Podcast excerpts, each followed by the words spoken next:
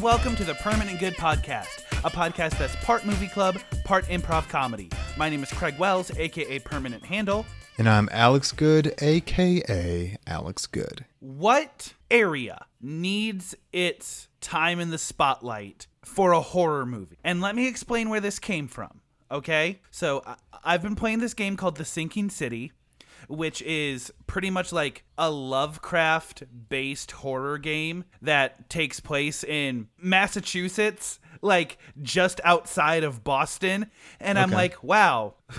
What an irrelevant place to put a horror thing. So I'm just like, what else deserves its time as a horror movie? I mean, there's a lot of places in general that get street cred only for, you know, a TV show.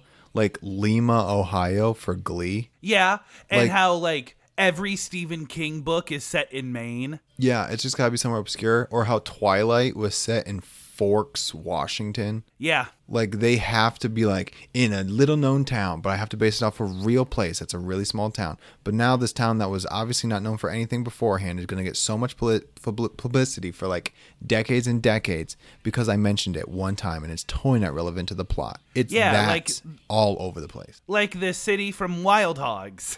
That's a real place, I'm pretty sure. Yeah, Didn't we look like- into that when we reviewed that movie that Wild Hogs was like in a real town? I mean, I'm sure it was. I I mean, we did an episode on wild hogs, dude.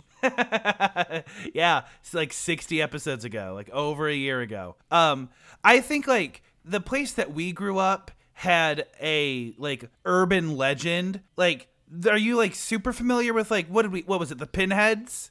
I mean, I don't know. I've never heard that before. Okay, yeah, the area that we grew up had like I I'm rec- I'm foggy on the details cuz believe it or not, I did not investigate much further. But it was like stereotypical like you drive the back roads of the more country towns in the county and like you do it at the wrong time of night and like coneheads would jump out of the out of the cornfields and like attack your car.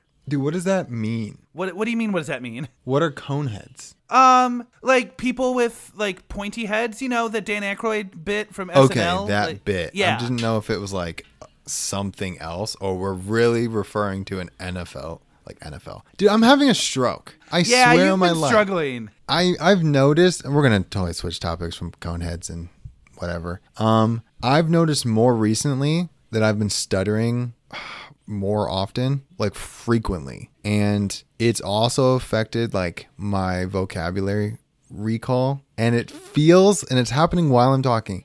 It genuinely feels like I don't know what I'm saying until I say it, and my Okay. mouth is like constantly, it's on a lag from my brain. And it's so freaking annoying. I don't even know if it's like, I'm not even worried about it, but it's one of those things that, like, I have no reason to be less eloquent. You know what I mean? Um, I mean, you probably do have reason to be less eloquent. Like, I mean, not to get all therapist on you, but like, I know, maybe there's a new stressor added to your life that might be causing it. But I you know what it might be? It might be because I've been talking to a f- half of my conversations are with a one and a half year old. Okay. And the second I transition to big words, my brain's like, okay, figure this out. You can do this.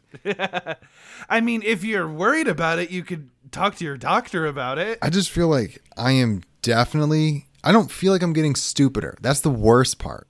Is I feel like I'm smarter than I was like last year, but I am speaking worse recently. Yes. So I understand what you're talking about because there is a distinct and noticeable difference I've noticed from when I record the podcast on my medication and when I record the podcast off my medication. So when I'm not on my Adderall, I cut out so many like blanket ums and uhs. It's like almost frustrating to me as an editor because I've like you know my cadence has been set in stone for a very long time. I take long pauses to think about what I'm exactly trying to say. But like very rarely when I'm on my medication do I need to use those filler words. So I, I know what you mean by that. I think it's just frustrating for me because either I've always talked like this, right? And I've just been quick to figure out what I'm saying, or recently I have stopped thinking about what I'm going to say before I say it, and I've just like, I'm perpetually falling over myself when I'm trying to talk. And it's obnoxious. I feel like I'm running downhill and my mouth's like, "Hey man, we need to slow down cuz I can barely keep up." I think you just need to try harder. Have you tried Or- that? Have you tried trying harder? I haven't, and I think maybe at the very least I should just like script everything. Maybe this Okay. podcast needs to become scripted. Yeah. I mean, half just- of it is anyway. So and we just write out the podcast, the entire podcast, and that way I think Yeah. our banter will be top notch. I think our laughs per minute will go up substantially, um, and it might be just better for the podcast if we just try. We should try for an episode. I don't know when. yeah, just script an entire episode. Maybe we should go back and listen to like the New Year's resolutions. Make sure we can hit all those before the end of the year, and then our resolutions for next year. We'll script an entire episode. That's Okay. be pages Sure, and pages man. of dialogue. What whatever you want. Also, in case you were curious, there the urban legend was melon heads, not Okay. pinheads. Sweet. Just making sure. All right, are you ready to talk about our movie? Let's talk about our movie, man. Uh, it is uh, the first week in October, which means it's time for my least favorite time of the year. Oh boy, it's gonna be a rough month for Craig. It is our ho- uh, it is our horror movie month. We're gonna be watching horror movies all month. We're starting with Scream, 1991. Courteney Cox. She was the only 96. Oh, Yep. Whatever. No worries. What do I know? I forgive you. Um, was she the only star when this movie came out? Um, Neve Campbell was known but not well known. Uh, Skeet Ulrich, who plays Billy, was famous, and Drew Barrymore was a bona fide star too. Yes, yes, yes, yes. Um, she's not in too much of that movie though. No, I mean, I I, guess so. And then Matthew Lillard, um, was famous, and then Rose McGowan was famous as well. This had like relatively good people in it, but there was no like A listers outside of Courteney Cox. Yeah. Uh, so, but what I mean is like nobody was famous, with the exception of like Courteney Cox and Drew Barry, or yeah, Drew Barrymore. Very few people were famous when this movie came out. This movie catapulted a lot of people into stardom. Um, but if you don't want to hear us talk about this movie in depth, you can skip to this time code right here. Time code 2636. So I mentioned last week that this movie had a lot of work to do because I knew the plot twist, right? The whole movie is like almost a who done it in that we know there's a killer. We Yep. know the killer is someone we know. We just don't know who exactly it is. And I knew one of the two killers, which you know, we'll talk about later on. We'll Okay, so we're not doing spoilers, by the way. Which We can dip into it towards the end. We'll let you know. Okay, okay. But you also just said one of two spoiler uh, killers, so now they know. You know. Okay, well, you can fight me. Okay. Um, and uh, so basically, to go back on that statement is just I think that this movie is a very by the numbers slasher flick w- that is saved by the kind of heart that it has. This movie intentionally parodies slasher, the slasher genre, while also participating in it itself. And I think that it balances those two things very well. Okay. Um, Pause. I yeah. found it extremely annoying how self-aware it was. It was Okay.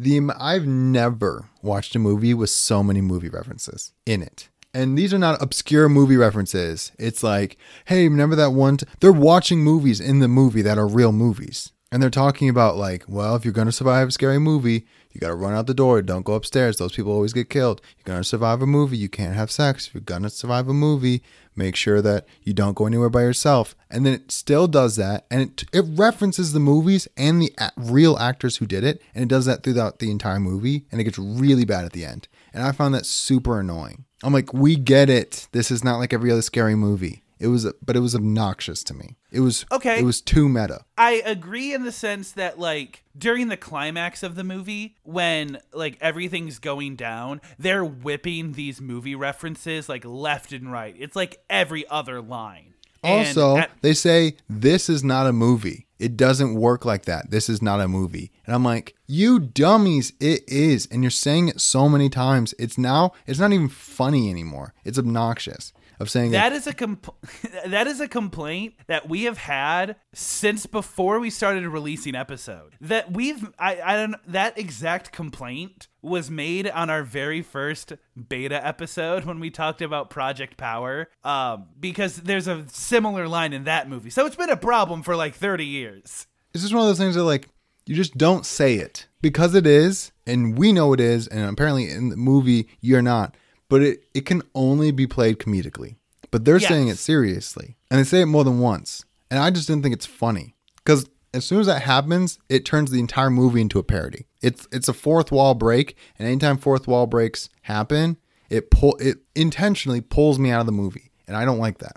So a, that might just be a pet peeve, but it's hard not to discount the entire movie because of it because it happens so often. Yeah, that's definitely a taste thing because I like fourth wall breaks when they're done well, and I think they are done well for a for the majority of the movie up until like I said that third act when they kind of start ham fisting a lot of references like that. Um but yeah, so that's not that wasn't really a big deal for me. Um I think overall this movie does a good job at keeping the suspension like tied to specific scenes. So uh, I, I think it did a good job of being like here's a scene with tension here's a scene with levity. And then we're gonna bring you a little bit more tension not a lot but a little bit more. And so there's kind of like this cycle of like you're not always tense because if i'm watching a movie and i am tense the entire time that's not a fun experience for me it needs to happen in phases. And I think that this movie does a good job at having those phases while still kind of staying on track the entire time. Yeah. Um.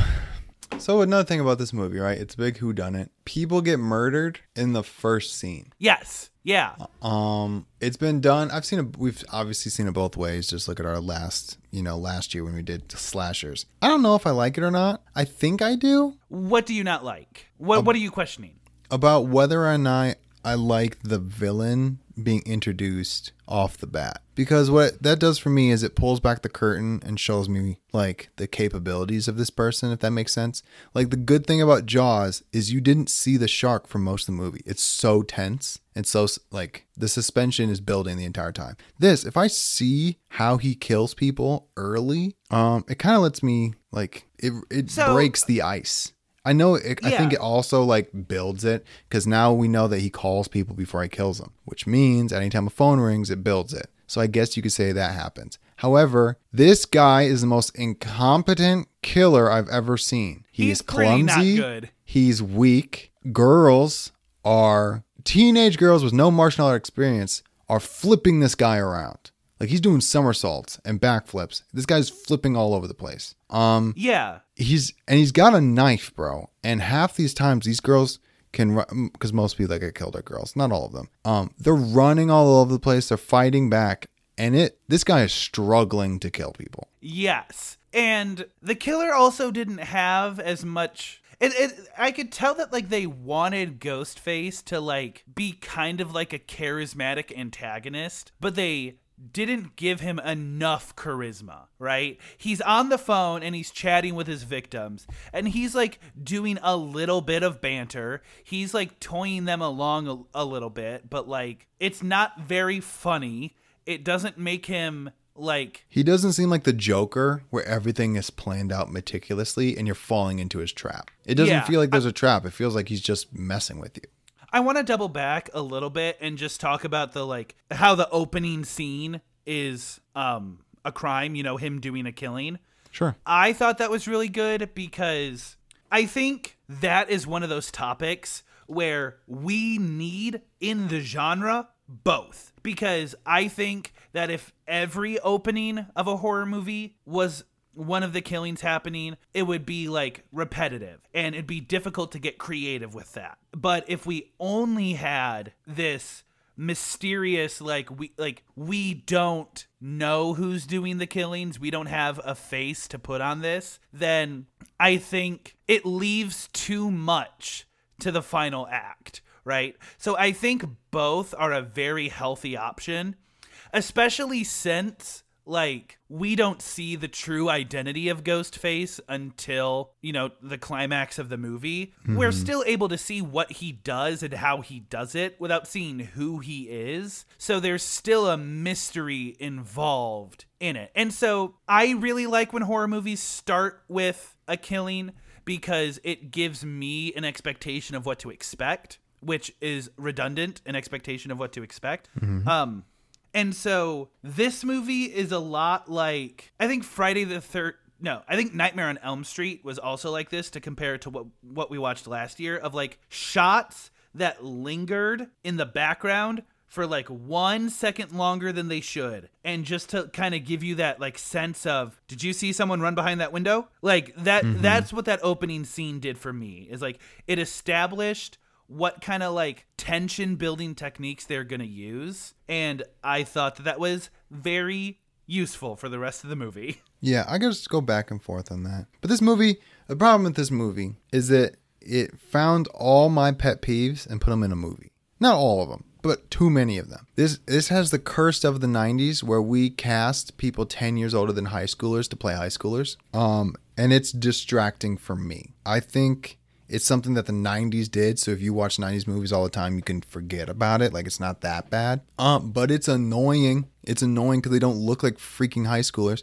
However i will say i'm just contradicting myself all over the place. I'm trying to cut this movie some slack because people love this movie. Um anytime i look at anybody who was in high school in the 90s they all look old like too old to be in high school. So I bet you when this movie came out, it looked better. Um, sh- there's also like a blockbuster in this movie. Um, there's a lot of things that date this movie, but I think you can get the theme and how it works pretty easily and cut it some slack. Like the fact that most people didn't have cell phones, it's whatever. You know, Yeah. like you get over that pretty quick. And I think you would know that. I mean, it's not like this movie is requiring previous knowledge in order to watch it. Um, Yeah, I think I- you just like when you watch the movie, and you're like, this is the '90s.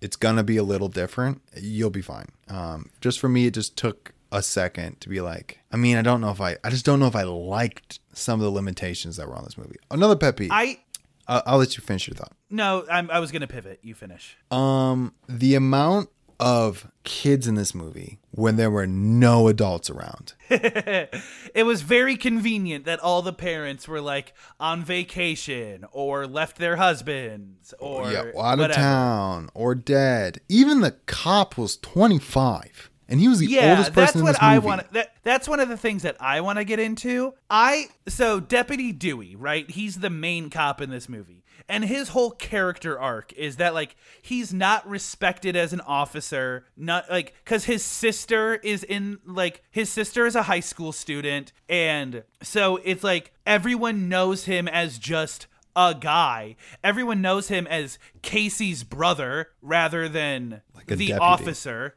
Yeah. What's going on? Oh, my brother's trying to call me. Andrew, what the hell? anyway, what the hell? Um, so Dewey has this character arc of like, I'm not respected as a police officer. And I'm like, yeah, I get it. At no point in this movie does Dewey like do anything that like deserves my respect. Yeah, he's been on the force for around a year when he's when this movie takes place. There's also okay, so Courteney Cox plays the reporter who's reporting on the case, right? He also she also reported on the murder that occurred last year where Sidney's mom was raped and murdered. She covered that case. And I think she's still she's releasing a book about it. Yes, because Courteney Cox's character believes that Sidney's testimony, that was the key eyewitness testimony that put the killer in jail and death row, was like not accurate. So Right. she's she wrote a whole book as essentially being like, "Hey, this high schooler wasn't right about how her mom died, and Sidney takes it personally." Right. So she punches her in the face, and all that happens. So Courteney Cox, right, one of the biggest characters in this movie, is like just following around trying to report on this killer, right? And what feels weird is she's toying with Dewey because she wants to get access to the school. She wants to interview students. She wants to, you know, get camera shots of stuff. Towards the end, I think they actually like each other, and that does Yeah. not make sense. It does not play well on screen. It feels like we missed something. You're getting that too, right? Like that it just doesn't make sense. Yeah, and like the scene where they're introduced to each other, they have zero chemistry. Where Gail, which is Courteney Cox's character, is kind of like, you know, I'm really popular in your demographic. And he's like, well, I'm not in your demographic anymore, but I used to be. And I'm like, shut up. I hate this. This sucks. Yeah, it just didn't play well. And I did not like I did not like Courteney Cox's character at all. Me either. She had no redeeming qualities, even though, spoiler, she was right. It does not like justify like how much of a I'm gonna say it how much of a bitch she was the entire movie. My annoying, there's a lot of annoying things. So Courteney Cox took this role because she wanted to be something different than Monica on Friends. She's like, I want to be the mean girl. I want to be a person it's hard to get along with. Congrats, you did it. She did it very well to the point where like it wasn't even a believable mean. It was just a what the heck? This person is so yeah. You you kind of hit the nail on the head. She's kind of bitchy, bro, and it's so annoying. Yeah, it's just like such. It's so bad. It feels like bad writing. Yeah, her character is only there to get in the way. Yeah, and so that was frustrating. It's rough, bro. Also, Um, speaking of this movie swears too much. Okay, Just too much. I mean, high distractingly schoolers curse so. a lot, so I Yeah, I'm gonna it was I'm willing to give it definitely one of those on times where we're gonna drop the f bomb every other sentence because we can. Like that was one of those things that, like, yeah, it might be realistic, but you don't just because it's realistic doesn't mean you have to put it in. You know? I've seen movies that do unnecessary cursing way worse than this movie. Like if you want to watch a movie that curses more than it should, then like watch Jonah Hill's mid 90s. Like the language in that movie genuinely ruined the experience for me. So if people are if teenagers are dropping F bombs, then like whatever. I, I I was able to look past that pretty easily. Um, Gotcha. it was just uh, another pet peeve. so Rose McGowan and Neve Campbell have really good chemistry together. I, I liked them a lot. Uh, and like her character, Rose McGowan, was the only character that I was like, actually, that's not true. This movie did a really good job at making me care about the characters that died because I was upset when Casey died. I was upset when Tatum died. I was upset when Henry Winkler died. There was And a so- lot of people, dude. This movie must have one of the highest kill counts of any movie we've seen.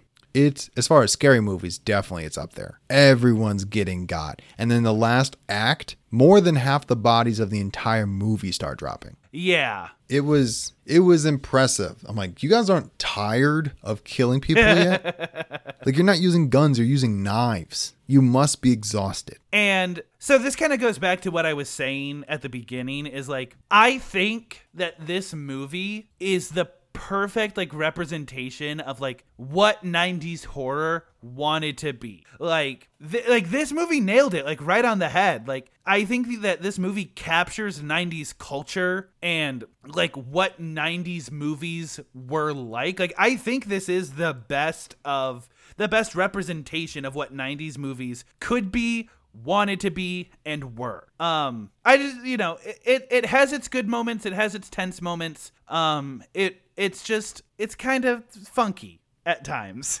Yeah, it's I'm literally going to our ranking list because I feel like I'm my, the emotions I had about this movie when I watched it, I didn't regret it. And I'm trying to cut this movie from some slack so we can adjust it for inflation, right? Um however, the, it just had it, too many pet peeves, bro. And a lot of the stuff just gets on my nerves. And especially if it happens like once or twice whatever, if it happens throughout the movie, that means I'm constantly just being annoyed. And I feel like for me, the concept was cool. Um I feel like the script was annoying for me like the like the dialogue that was happening and i feel like a lot of things were happening out of convenience yeah which is literally I- how horror movies work but i feel like we could be trying a little harder I know. I I have no interest in watching the rest of the franchise, especially since all the characters I liked died.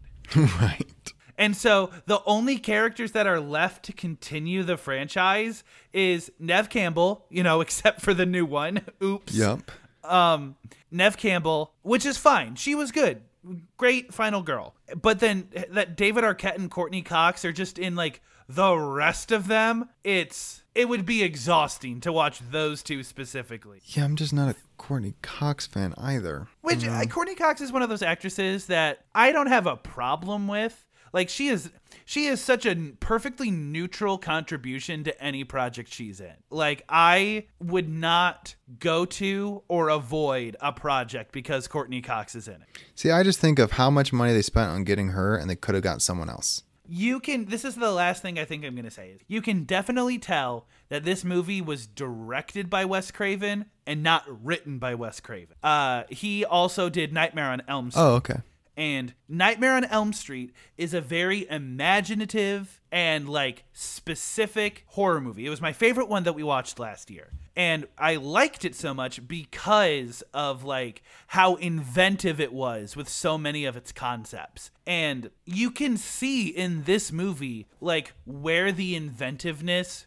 goes. You can see traces of inventiveness throughout this entire movie. But I feel like if Wes Craven was the one that wrote the script, we could have gotten that extra nudge that this movie I think so. I'm just I'm looking back at our old numbers. Um, it looks like I gave uh, Nightmare on Elm Street a 6.5. You gave it a 7.2. Um, it's just like I'm giving this movie a five and a half. I think if Wes Craven wrote it, it could have gone right up where Nightmare is at that 6.5.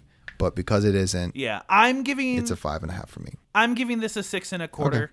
Yeah, it's a full Yeah, strike. It's, it's a like- full strike for you too. So we're both down a whole point from his other movie that we watched last year. Yeah. And so like these are the two things that he's like most known for is Nightmare on Elm Street and Scream. And I'm like, well, you got it on the first one, buddy. and I mean, shout out him. I think uh, there's a scene where there's a janitor um, and Yeah. dressed up as Freddy Krueger. I think that's him. It is, um, yeah. And you know what? We paid homage to a good time, um, but we're just not there anymore. yeah. All right, Alex, are you ready to move on to our Let's move on segment? to our improv segment, bro. All right. This is a this is a new one. It's called micro scenes and sometimes I feel like we get a little lost in the segment itself and kind of forget to just have fun with the scene. So I've written just a bunch of scene prompts that we don't need to do. I'm thinking if we do a scene for more than like 3 minutes, we need to like stop. Okay. And so we'll just rapid fire like I have 4 written down. We don't have to do all 4. We'll do like 2 three or four of them and just kind of like get some more quick paced improv back in, back into the flow. And this improv is called micro scenes. Sweet. Yes. I'm excited. All right. Uh, so the first scene is uh, I'm going to be, you know, we're going to be a, a, a married couple, and I'm going to wake up the day after my opening play on Broadway, and I'm reading an incredibly harsh critic review, but you kind of agree with the review. Sure. And we'll keep it quick. Yeah. I can't believe it. God, these these critics don't know what they're talking about anymore. Th- this was art. Um. So when did they go to the show? It couldn't have been last night. You did pretty well last No, night. No, it was last night's show. They say, you know, Friday, September 29th is when they saw the show. And that is a quick turnaround. Um. Yeah. What did What did they say specifically? Uh, they said uh, the script had potential. Uh, the direction was very clearly uh, well intended, uh, but the lead for some reason could not keep the chemistry within the rest of the cast, which like is not fair because I feel like I'm doing all of the. but you know, at the same stage. time, that's really not that bad of a review, right? That seemed like almost constructive criticism. It's c- but he's not constructing anything. He just said that it's like he- he's saying that I'm like a, a void of chemistry. But but the thing is, like, it's not your fault. Like, chemistry isn't on you. It's something that's like there or it isn't. I'm just like, I don't think you should take a lot of that stuff like personal. Okay, okay, fine, fine. But like, I don't know. I think I think it's specifically, you know, he criticizes the way I did the accent, and like I spent like three months with a vocal coach trying to get that accent like as down as possible. But the thing is, is like also you shouldn't blame yourself because I mean British accent, accents are notoriously hard on American actors. So if he just has an ear for it, you know, maybe. So you seem to not be telling me that I am doing a good job, but rather giving me excuses as to why I'm not doing a good job. okay, hear me out. I only wrote the Okay. article because it's something you needed to hear. I'm sorry. You what? Coxcomb. yeah. Okay. Uh, next one is a scene in The Fast and the Furious where one member of the family takes the furious part a little too seriously. Beautiful. Do we want to be specific characters? No, I don't care. Okay. You you should start this one off. Sweet. Hey man, if you ever pull a stunt like that again, there's no guarantee we're getting out of there alive. Yeah. You And listen to him. and and hear me out. I I love that you can drive a drifter, but that was not the time, man. You need to stop spending so Yo! much time going around the corners wide. Focus on speed. You think? You think? Do you think about some of this stuff, man? Come on. I'm just saying that if you would have taken that corner any wider, you probably would have taken out some civilians, and then we would have had real police. here. You gotta focus. Listen, I know you're new here, okay? But around here we're family. And when we're family, we got to take care of each other. And you put a lot of our lives and civilian lives in danger. That can't happen You again. see this? You think that we're not supporting each other here? Huh? We're a supportive family and you keep mucking it up. All right, now let's go out and get some food. We're going to pray together, stay together because we're family. And don't Yeah, forget to bring some I'm guns. gonna get some McNuggets. Beautiful. Uh, a game show host that is not fully aware of the rules of the game. Oh, dude. This is going to be a good one. Do you want to be the host or the player? Doesn't even matter. Okay. Um. Uh. Can I get the? I'll get the medium difficulty question. Um, sure. I think we're supposed to start easy and go to hard, but yeah, we can start on medium. Uh, medium. Uh, name the four TMNT characters. Okay. Um. Donatello, Leonardo, Raphael, and Michelangelo. Right. Um, that's full points, and we're gonna offer it up to the other team for a steal. Um. Uh. No. No. I. I got the question. I got the question right. right, but I think the other team needs to take a shot. You know, never Oh mind. no. I Which- got the. No. I. It, so I chose the question, got the question right, and now I get to choose again. Okay. Right. next. What are you picking? Okay. Um, I'm gonna use uh, I'm gonna use one of my skips, so I don't have to do the hard question.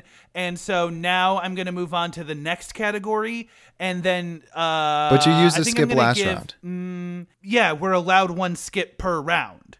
Right. Right. Okay. Yeah. You were Okay, saying. Okay, and so I'm gonna give the hard question in the next category to the other team and make them answer it. But wait, that thing's worth like 500 points. If they get it, then you just gave them 500 points. Uh, but if they get it wrong, then they're out of the game. but like, doesn't it seem risky to you? Yeah, that's why the game is called Risk It All. Okay. Um, we're gonna go to the other team and ask them a question. Uh, hard question for uh, staying in the game. Uh, your question is name all of Denzel Washington's brothers and sisters. Um, S- Samantha. I'm sorry, that is um, incorrect. Um, so we're gonna offer it to the other team to steal, right? Uh, n- no, no, no, no. If they get past a question, we don't get to steal. It's just up to them. And since they get it wrong, they're out of the game, which means which means you have to kill them okay. With with with what? with your bare hands. You have to strangle the life. Did you not? How you've been hosting this for like three years. But- you have to watch the light what am I supposed lead to? their eyes. what am I supposed to do with this cox gun? And the last one that I have is a used horse salesman in medieval times. Okay, sweet. Uh, you should be the salesman. Okay. Oh man, dude, this this guy, uh, he has like 10, 12 miles on him. All right. Uh, has like three fourths horsepower, and um, like you can like the the coat is hardly damaged. That horse looks old. How does it only have a couple miles on them? Is it that's like calf level miles? Yeah, well, I mean, like, you know, this is a show horse more than anything else, but, you know, kind of in old age, you know, when they start to, you know, deteriorate a little bit, you know, they start to get a little bit more practical in use rather than just shown off in, in a stable or something. Would this be good in like a work atmosphere? Um, depends on the kind of work. Like, if there's a lot of heavy lifting to be done, maybe not. But if you're just trying to get from point A to point B, you know, this horse will get you there. yeah, we're looking for another carriage horse. Do you know if it gets along with other horses? Um, it gets along with other horses as long as it can't see the other horse. Okay. How many owners has it had? One, two, three. Excuse me? Four. Does it count if they've only if they only had the horse for like two or three hours? Yeah, it still counts. Then seven. hey man, I'm gonna need to see the horse facts on this. Um, has it been in any accidents? Um, there was one time where the horse ran over the queen. Um, the queen, that was a like the queen. yeah, the queen. Yeah, and so if the queen sees the horse, there is a non-zero chance like she'll go into a blood rage and try to kill the horse. So it's just up to you to get away from her before that happens. Okay. Has is this horse due for any maintenance soon? Um, I just tuned him up right before you came by. You know, gave it new horseshoes, smacked its butt a few times. I think that's what I was supposed to do. Um, it kicked, which means you know that sound that seems like the horses are supposed to do that. So I think it's all good. and what am I looking at for a warranty on this thing? What's your return policy? Uh, yeah, if you turn him back in 45 minutes after you take him off the lot, you know, 45 minutes. It's like the deal never happened. I don't. Even, I don't even have a saddle for this thing. How am I going to know if you can run on 45 minutes? Whoa, whoa. I'm just here for the horse, man. The saddle's on you. Okay? I'm not an accessory guy. I'm just a horse guy. Well, you're about to be an accessory to murder because you're coming with me, Coxgun, in medieval times. So unsheathed sword. Yeah. um, those were micro scenes. Sweet, dude. I dig it. It Yeah. Takes a lot of the pressure off, and I can appreciate that. Um, so I got a middle segment for us. Another new segment. Um, it's called Actor Acumen, and I'm asking you Okay.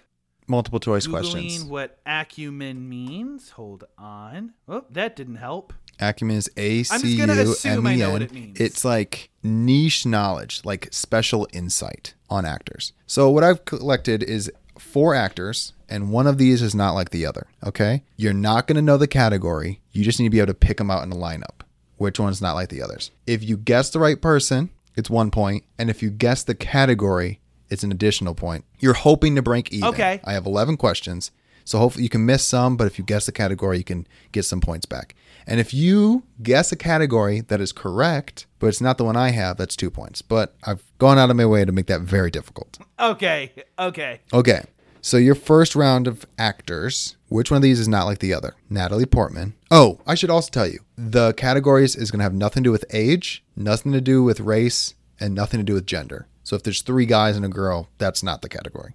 All right. And they're all acting related. So you can't be like, which one of these has kids or which one of these owns a horse. Like, that's not going to work. Okay. All right. Natalie Portman, Jason Bateman, Scarlett Johansson, Jon Hamm. I'm gonna say it's Natalie Portman, and the category is has all been in a Netflix original movie.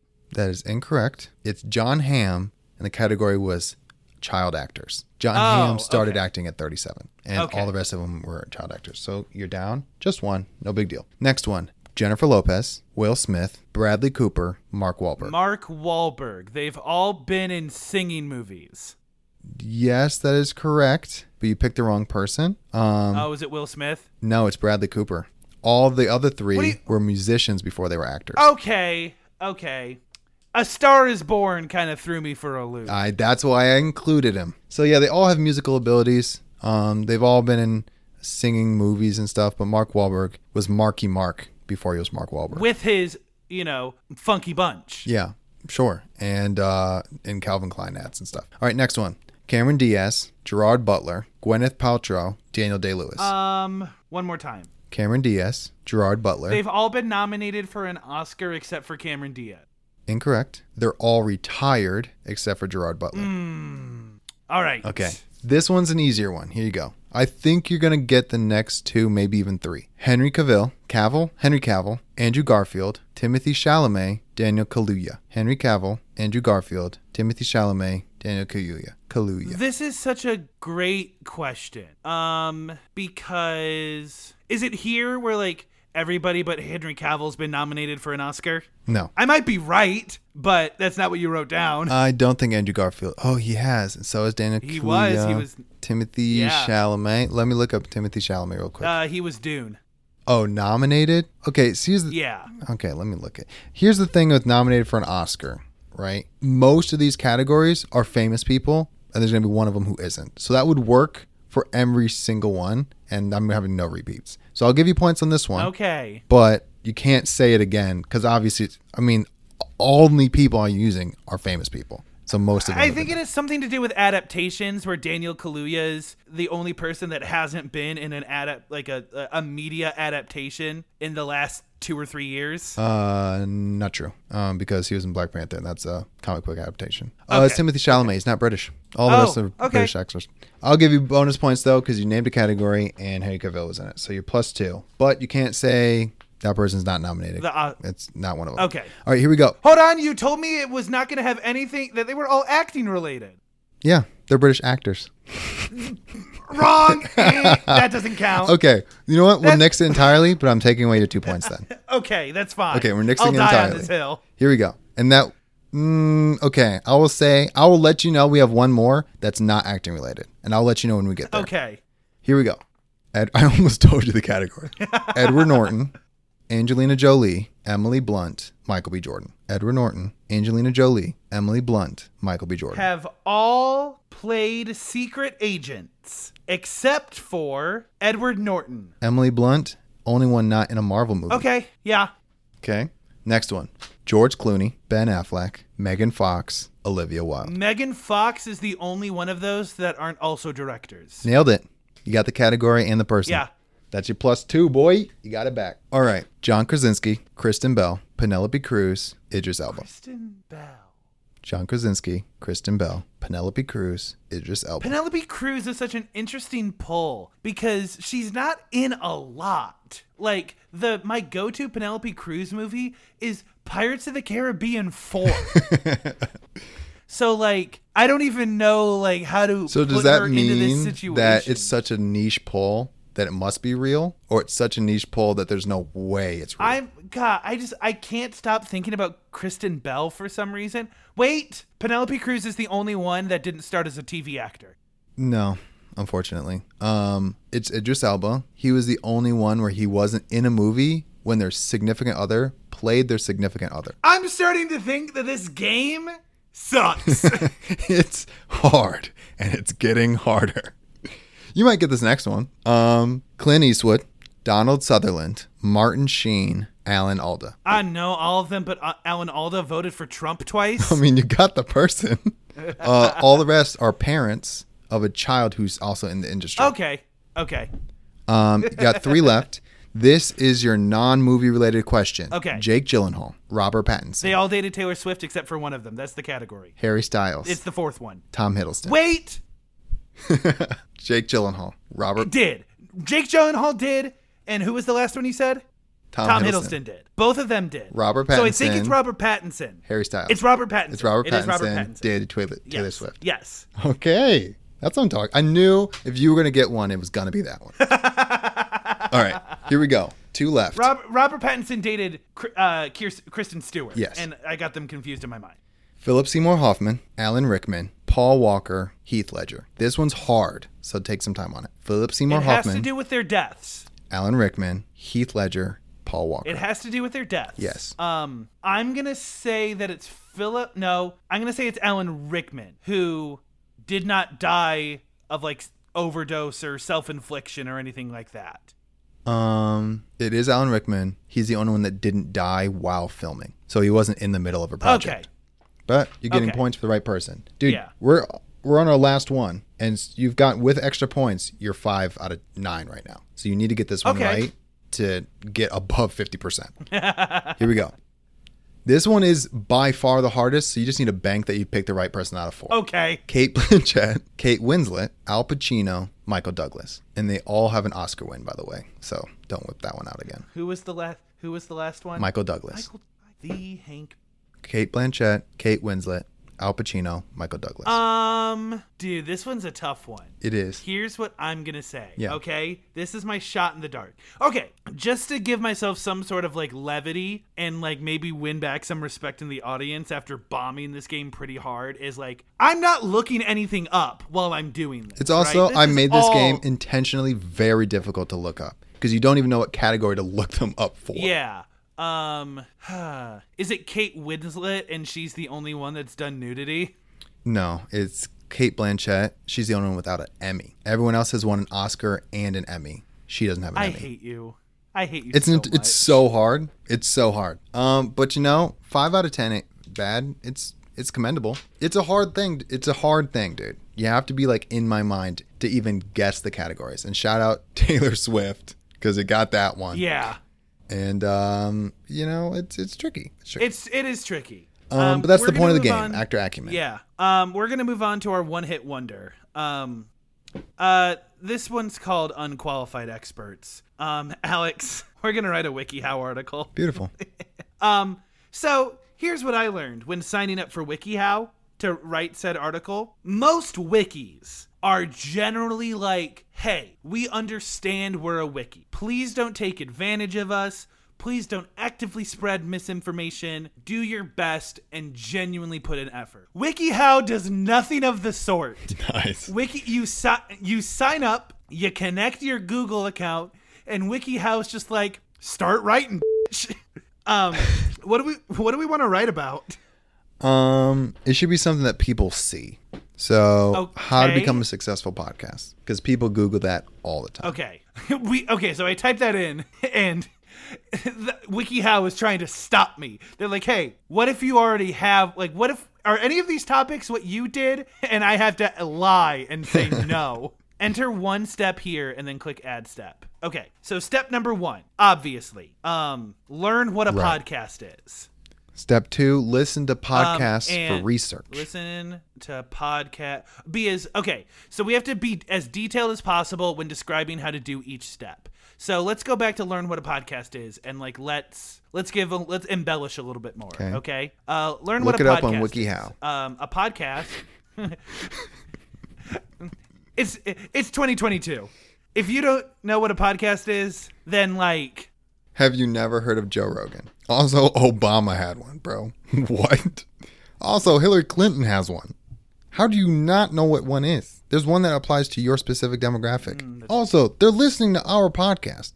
So I know that our audience is culture. you don't know that. yes, they are. Someone might be Yeah, genuinely hey, looking this one plug our stuff then while you're at it. Yeah. Okay. Okay. Um. So what do we say? Step number step number two was listen to podcasts to Like familiarize yourself with the sh- genre, with the, to become familiar the platform, with the medium. medium. That's the word I was looking for. There goes my stroke again. Our our expert recommendation is the film comedy podcast Permanent Good. and also like armchair expert, Dax Shepard.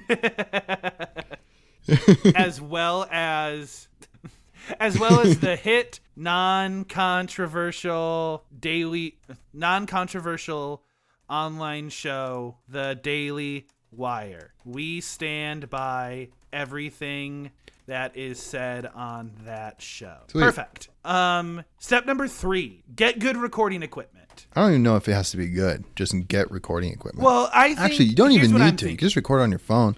Remember, shout out Savage, bro. Savage. it's been a minute, bro. But shout out Savage because it Um, So step so step 3 is just start, start, recording. recording. Yeah. That's it. Get your reps in. Do you need a plan or what you're going to talk a about? Publisher.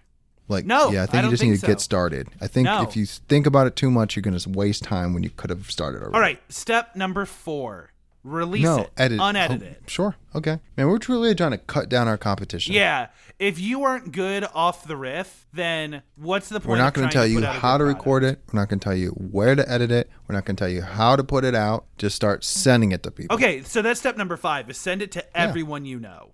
Ignore their feedback. Send it to more people. Post it on TikTok. Um, so step five is brand, is like market and brand yourself. Um, social media is very important. and maybe you should find a co-host Uh, and let's do one more step. What's what's the seventh Get and famous. final step? R- or rinse and repeat. Okay, I'm cool with so that one too. Here, here- so Yep. here's what I have. Step one: learn what a podcast is. It's 2022. If you don't know what a podcast is, then you're probably categorically stupid.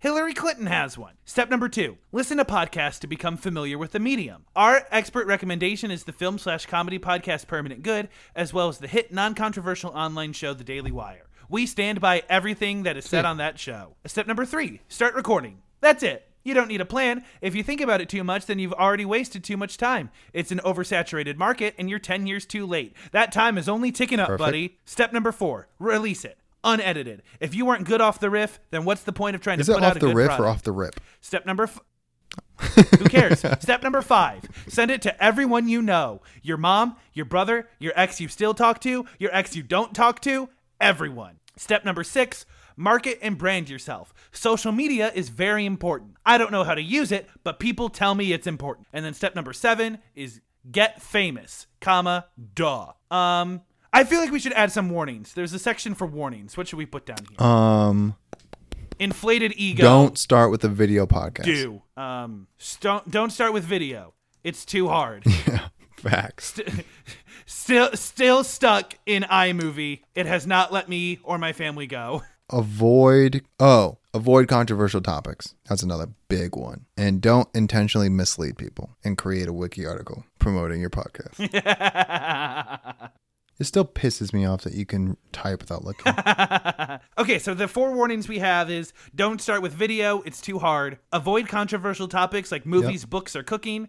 And then do your best to not spread misinformation on your podcast or online Beautiful. wikis. Dude, that like this is honestly perfect. So if we get the article is not oh the article has to go into review. well, it's been fun, guys.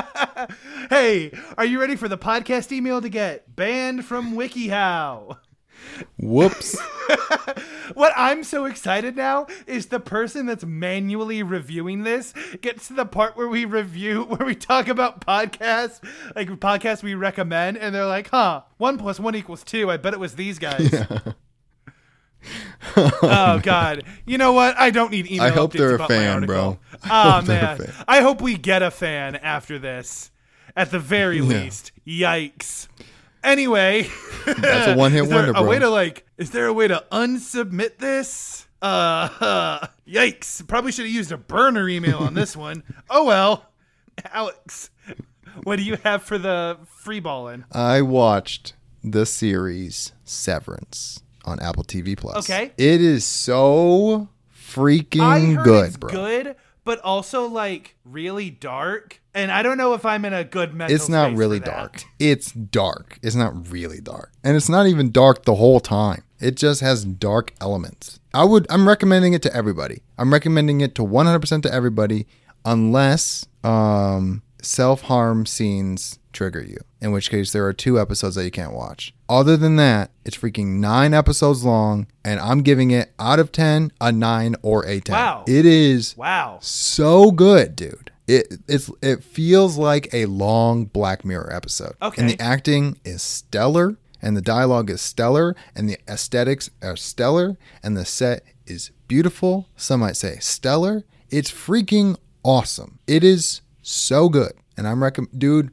You need to watch it. Okay. It's a Sounds vibe. good. Um, I watched Do Revenge on Netflix, and this movie is this decade's high school drom com, I guess you would call it. So like Heather's, Clueless, Mean Girls, Easy A, Do Revenge. Like that's the genre it lives in. Gotcha. Um, it's Camila Mendes and Maya Hawke, and I went into this movie not really expecting to like it because I don't care for Mean Girls that much. Easy A is good, like it's it's fine, nothing to write home about. But like, Do Revenge is like pretty good. Like Camila Mendes and Maya Hawke have really good chemistry in the movie, and there's a plot twist that I genuinely did not see coming and like reinvigorated me for the rest of the movie. So, like the the basic premise is uh the movie starts with Camila Mendes, her character's reputation gets completely destroyed right before summer, and then over the summer she meets Maya Hawke's character, and then when they get back to school together the next year,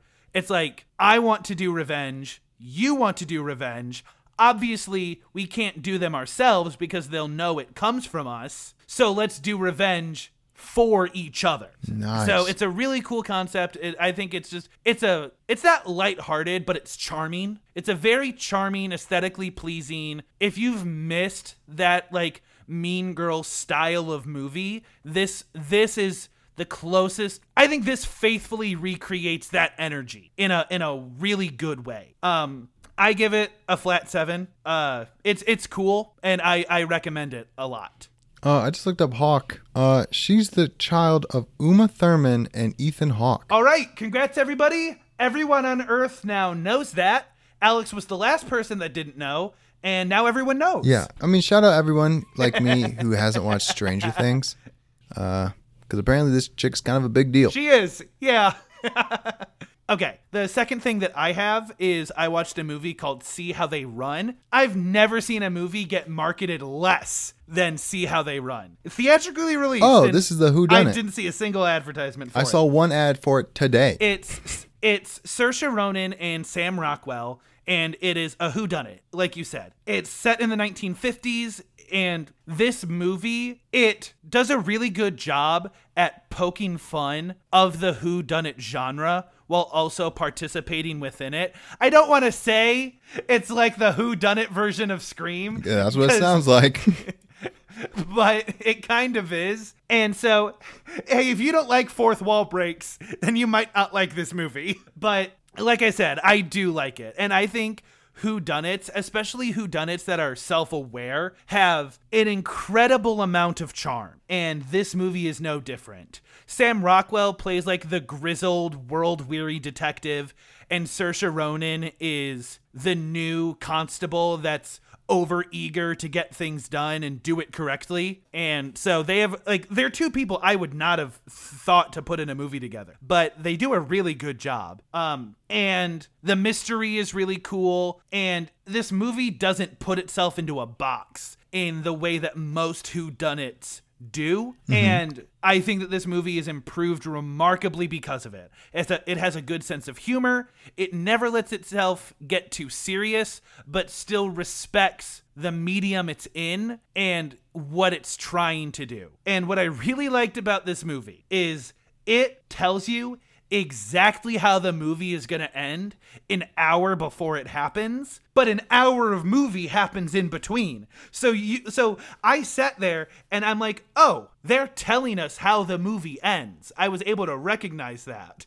And then an hour goes by and then the movie starts to end and i'm like oh yeah they told us exactly how, how, how this is going to happen i know. it, it was a it was a cool use of foreshadowing where it's like we're not trying to hide the foreshadowing. We're just gonna bury it until you forget which i think is a really good way to do foreshadowing. Um this is another flat seven. The thing about who done it is they never achieve the level of mystery that i'm hoping for. Like i don't know. For some reason i'm never fully satisfied by the way uh, the revelation of a who done it like reveals itself but other than that you know this movie is just it's it's very good it's everything that death on the nile wanted to be Good to know, bro, because I was real worried. But I mean, it's sweet. It's in theaters right Yeah. now, right? Beautiful. Go out and see it. anything else No, that's it, man. That's all I got. all right what are we watching next week We're watching Child's Play. You might know it because it's got Chucky in it. Came out in 1988, and I'm excited, bro.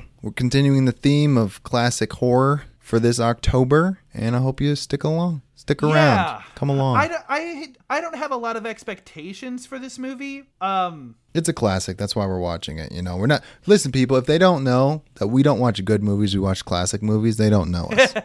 yeah um we save two months out of the year for us watching movies we want right. to watch Everything else is because so many people have talked about it. We feel like we're we have to. It's an obligation. but whatever my name is craig wells aka permanent handle and I'm Alex Good, aka Alex Good. have fun be safe and make good choices And while you're at it, tell your mama said hi. see you next week Deuces.